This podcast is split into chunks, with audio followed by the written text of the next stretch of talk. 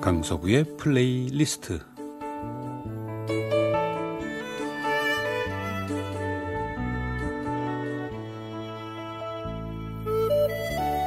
제가 살아가면서 느끼는 어떤 저의 생각, 저의 감정, 혹은 저의 오래전 추억과 아름다운 음악을 엮어 보내드리는 시간입니다. 강석우의 플레이리스트. 엊그제는 그 경동시장으로 해서 신설동, 그리고 동대문을 지나서 종로를 따라서 광화문, 그 신문로까지 차를 몰고 갔는데 참 추억이 많은 거리였습니다. 저희 어머니가 자주 가시던 경동시장.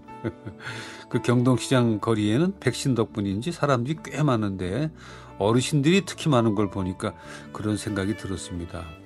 아, 오래전에 제가 낮에 집에 들어갔는데 어머니가 안 보이신다. 그러면 열에 여덟은 교회에 가신 거고 그 중에 한둘은 시장을 가신 건데 그때마다 다녀오셨다던 경동시장.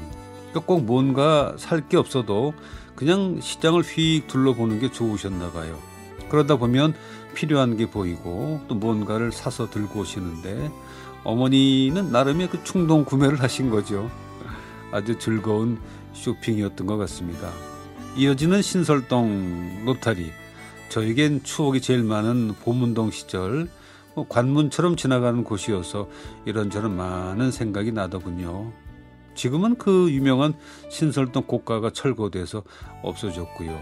이어지는 창신동과 복잡한 풍물시장인 동묘 주변을 힐끗 보면서 지나가니 동대문 그 흥인 지문이죠.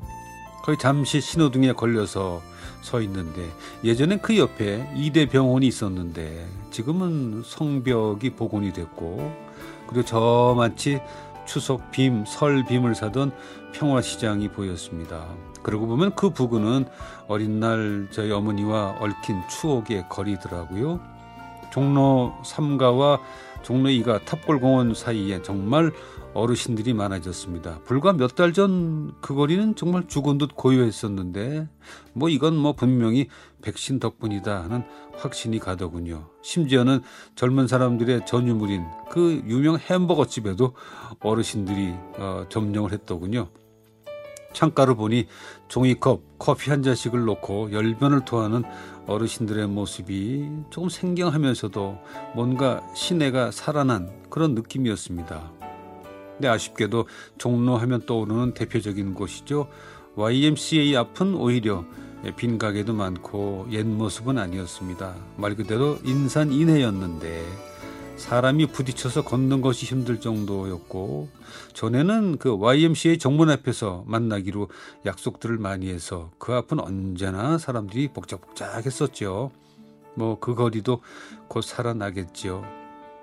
제 결혼 예물했던 옛날 그 화신백화점 옆에 있던 그 서보 양행 서보 양행 자리도 어려운 붓이 눈에 보이는 듯하고 그 서보 양행은 어머니와 아주 친한 고향 분이 하던 보석상인데 매년 그 달력이 아닌 인력을 보내주셨던 탓에 우리는 언제나 그 매일매일 서보 양행이라는 인력을 보며 자랐죠. 그 인력은 매일 한 장씩 뜯어서 요긴하게 잘 썼습니다. 잘 비벼서 부드럽게 만든 후에 코도 풀고 또 엽전 구멍에 끼워서 그 애들 놀이하던 제기를 만들기도 했고 물론 또 화장실에서 쓰이기도 했죠.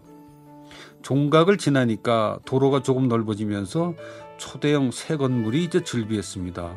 새로운 도시의 거리가 펼쳐지던데 종각 사거리 건너가면서 우측에 가끔 가던 한일관도 생각이 나고 그 자리엔 이미 뭐 엄청 큰 건물이 들어서서 음식점에 대한 흔적조차 없지만 저에게는 처 외할머니 장례를 다 치르고 처가 식구들과 갔던 게 어, 마지막 방문이었더군요.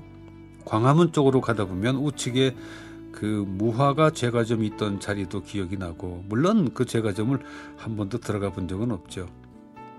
걸어서 건너기엔 너무 넓게 느껴졌던 광화문 내거리 또 신호등에 걸렸습니다.